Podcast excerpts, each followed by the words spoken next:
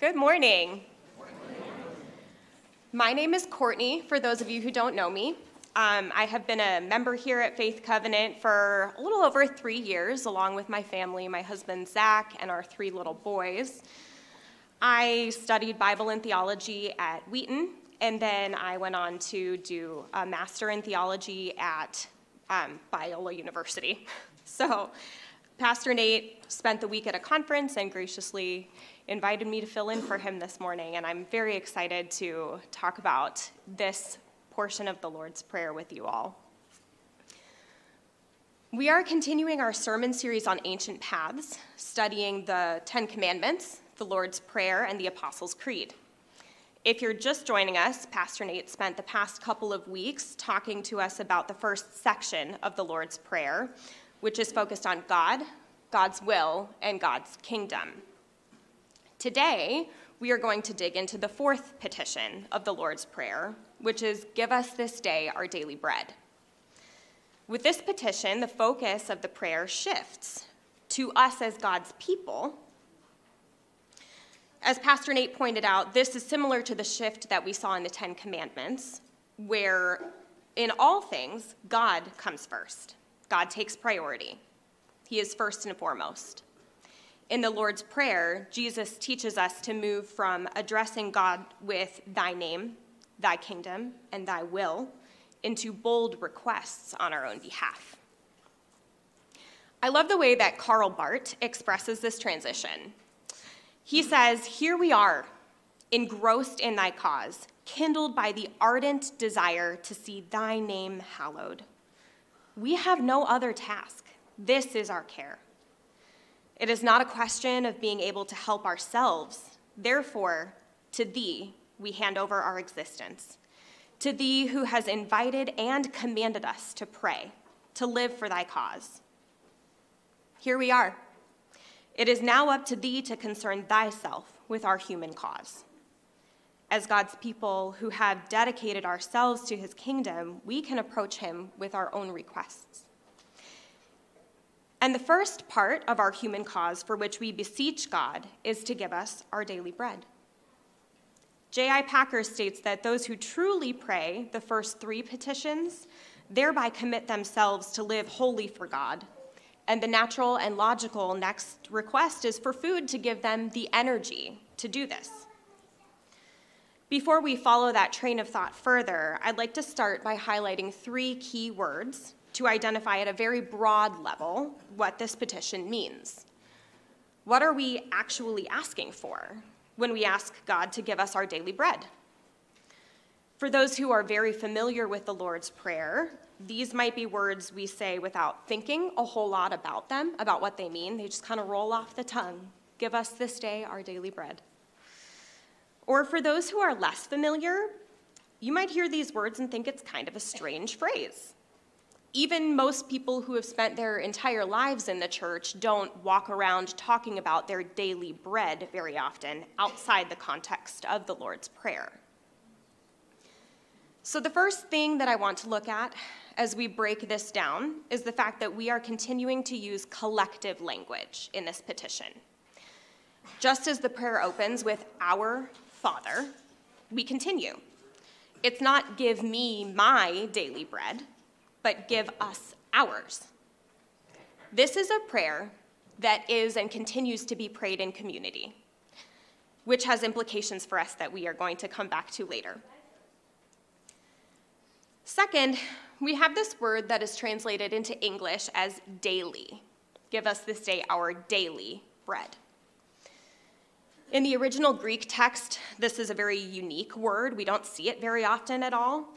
And because of this, there are some slightly different opinions about the exact meaning of this word and its pairing, pairing with bread.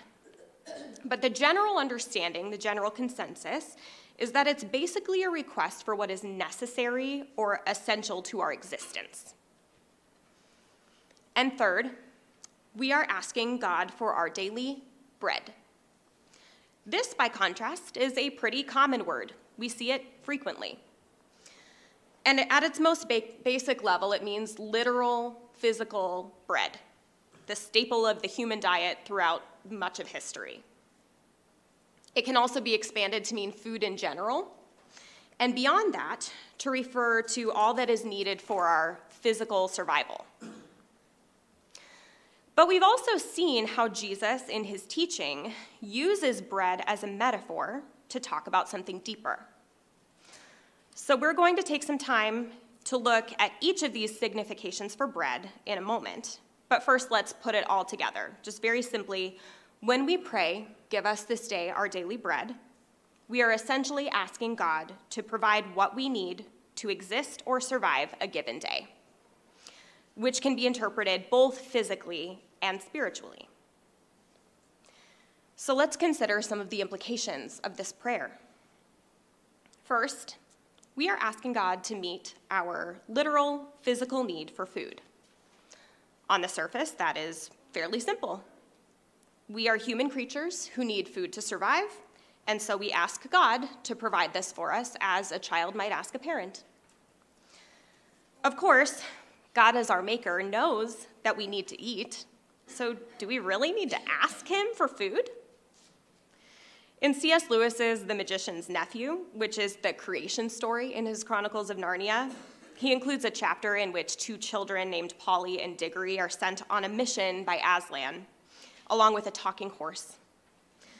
When evening comes and they're all hungry, the horse has plenty of grass to eat, but the children realize that they have got nothing for dinner.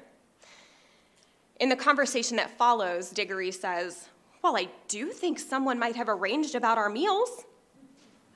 Well, I'm sure Aslan would have if you'd asked him, said Fledge. Wouldn't he know without being asked? said Polly. I've no doubt he would, said the horse, but I've a sort of idea he likes to be asked. If I can squeeze Narnia into any talking conversation, I will. Uh, so the fact that God knows and cares about our basic needs is reiterated in Jesus' words before and after the Lord's Prayer in Matthew 6. Earlier in the chapter, Jesus says, Your Father knows what you need before you ask Him. And then at the end of the chapter, Matthew 6, he gives us these gentle, encouraging words. He says, So do not worry, saying, What shall we eat, or what shall we drink, or what shall we wear?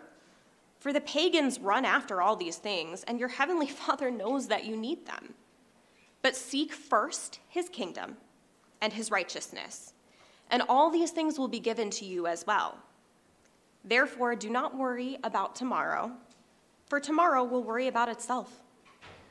Each day has enough trouble of its own.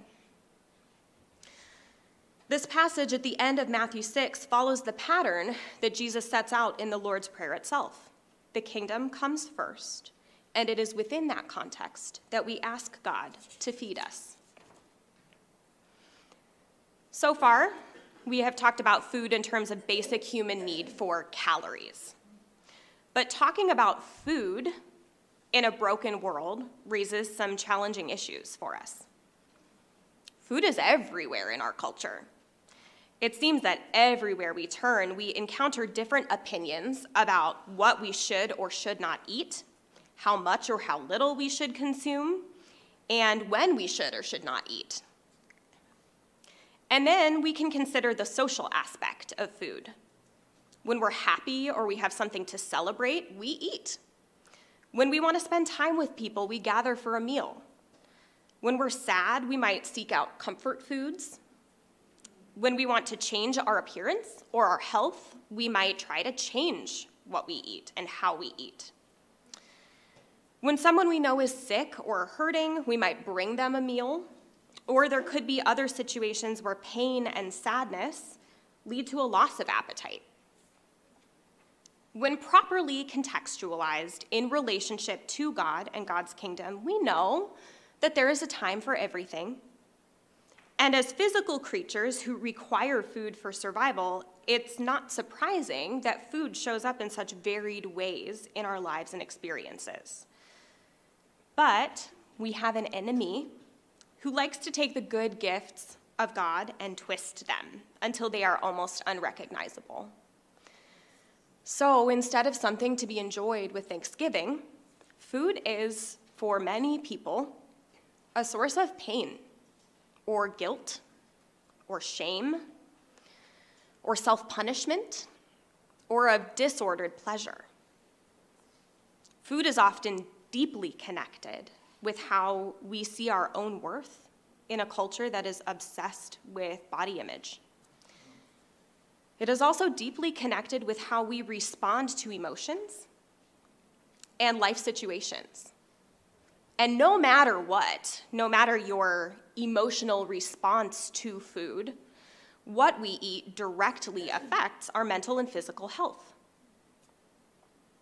Some of us might struggle with excessive restriction, not wanting to allow our bodies the nutrition that we need for a full and joyful life. For others, food can become associated with addictive behaviors and binge eating or using food to fill an emotional and spiritual void.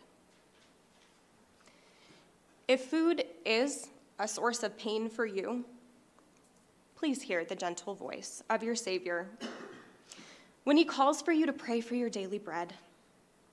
He made your body. He loves you dearly, and he wants to meet your needs. Physical food cannot fill a spiritual void. Without Jesus, who is the bread of life, you will always be wanting something more. But physical food is a good gift from a creator who knit you together in your mother's womb. He knows how many hairs are on your head, and he cares even about this. Satan has worked hard and effectively in our culture to undermine the contented acceptance of our bodies and the food that we eat in the context of God's creative lordship. But J.I. Packer believes that this petition of the Lord's Prayer shows us how to regard our bodies. The Christian way, he says, is not to deify them, making health and beauty ends in themselves, nor is it to despise them. It is rather to accept one's body as part of God's good creation, to act as its steward and manager, and gratefully to enjoy it as one does so. Thus, we honor its maker. The image here is not of excessive consumption or excessive restriction, but it's a grateful and contented submission to God. So I want to conclude this point by praying over you that if you feel in any way enslaved or powerless in your relationship to food, that you may be reminded today that it is for freedom that Christ has set us free. I pray for you the wisdom to discern the lies of the devil for what they are and to seek out support if you need it. So, first, we considered the literal physical need for food and some of its implications in our culture. Second, when we pray for daily bread, we are asking God to provide all that we need for physical life as individuals and in community. So, another major issue raised by this petition is the fact that there are so many people in the world who go without bread every day. Remember that we are asking God as a collective people to feed us we cannot genuinely, deeply pray this prayer without being immediately confronted by the reality that we live in a broken world where not everyone has their basic needs met. There is so much that we could talk about here, especially when we consider daily bread in the broader sense of all that we need for life. Martin Luther says that when you mention and pray for daily bread, you pray for everything that is necessary to, in order to have and enjoy daily bread. On the other hand, you also pray against everything that interferes with it. He extends this to virtually every area of life, including not only food, but the farmers, the land, and even the weather conditions required to grow it, employment such that we can buy it, and then he also talks about peace, safety, clothing, shelter, government, family, friends, good neighbors. This expansive understanding highlights the complexity of our human needs and underscores the reality of living without them. To give just one example of this, I would like to look at food insecurity in DuPage County, where our church is located. The USDA defines food insecurity as having limited or uncertain availability of nutritionally adequate foods. The most recent data available from the Northern Illinois Food Bank states that as of the fiscal year ending in June 2022, DuPage County has a 9.2% overall food insecurity rate. That amounts to roughly 85,200 people in our local community who are dealing with food insecurity. And that's to say nothing of the inequitable distribution of food and wealth on the global and national levels. Adam Hamilton suggests that the primary way through which God answers the prayer for daily bread in our culture is through other people. Just as we pray for God's will to be done on earth as it is done in heaven, so we commit ourselves to being part of the coming of his kingdom, which is something that Pastor Nate kind of talked about last week. In his book on evangelical theology, Dr. Daniel Treier said that those who have been blessed with abundance get to participate in God's answers to these prayers.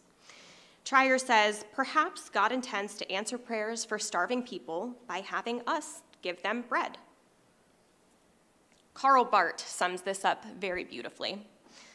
He prays, Grant that all who have a surplus of this bread may know by this very fact that they are appointed as servants, as dispensers of thy grace, that they are in thy service and in the service of others.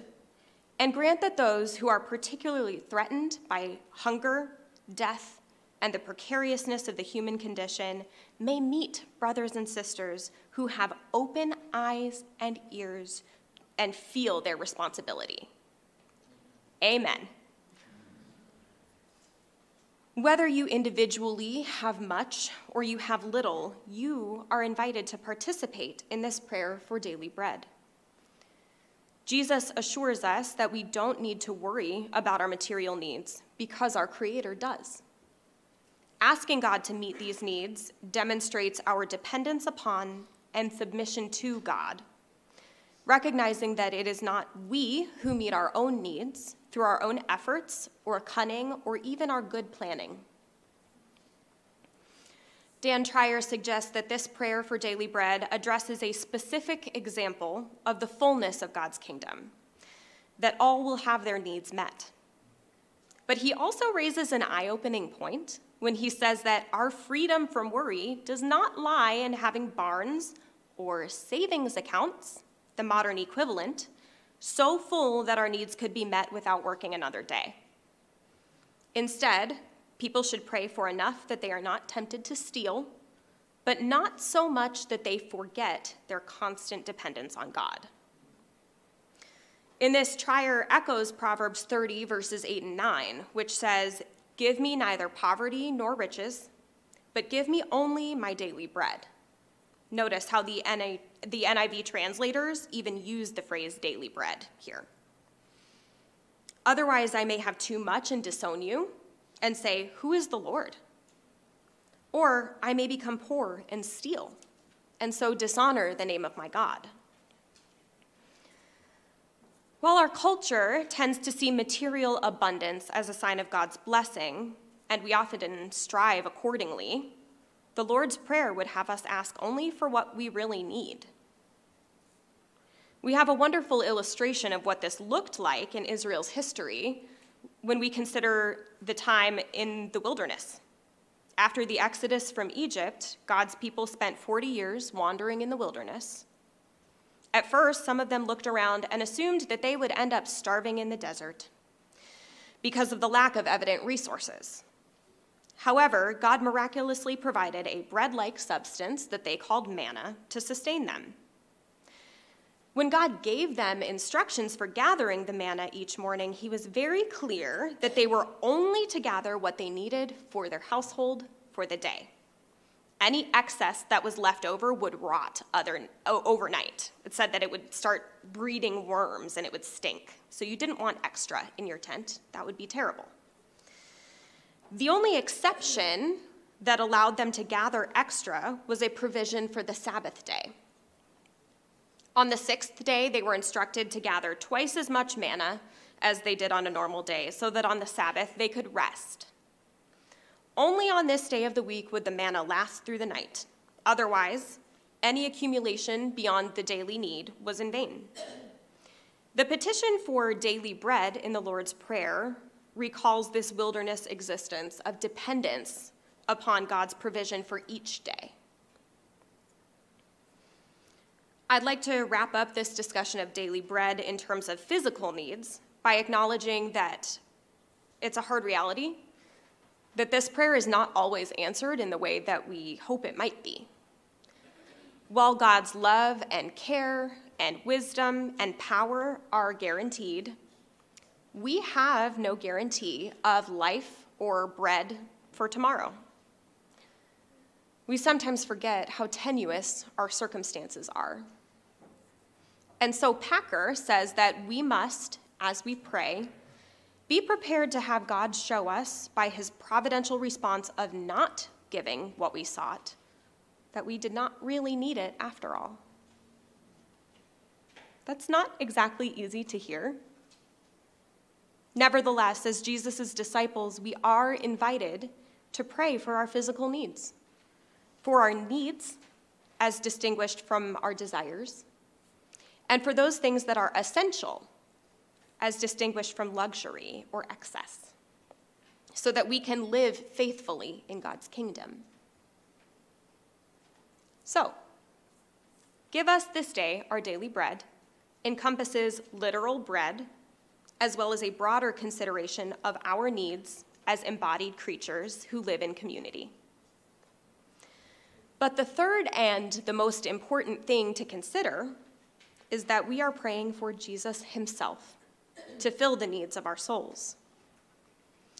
During his ministry on earth, Jesus demonstrated his care for people's physical bodies. He healed diseases and he fed crowds of people. But the gospel of the kingdom never stopped there.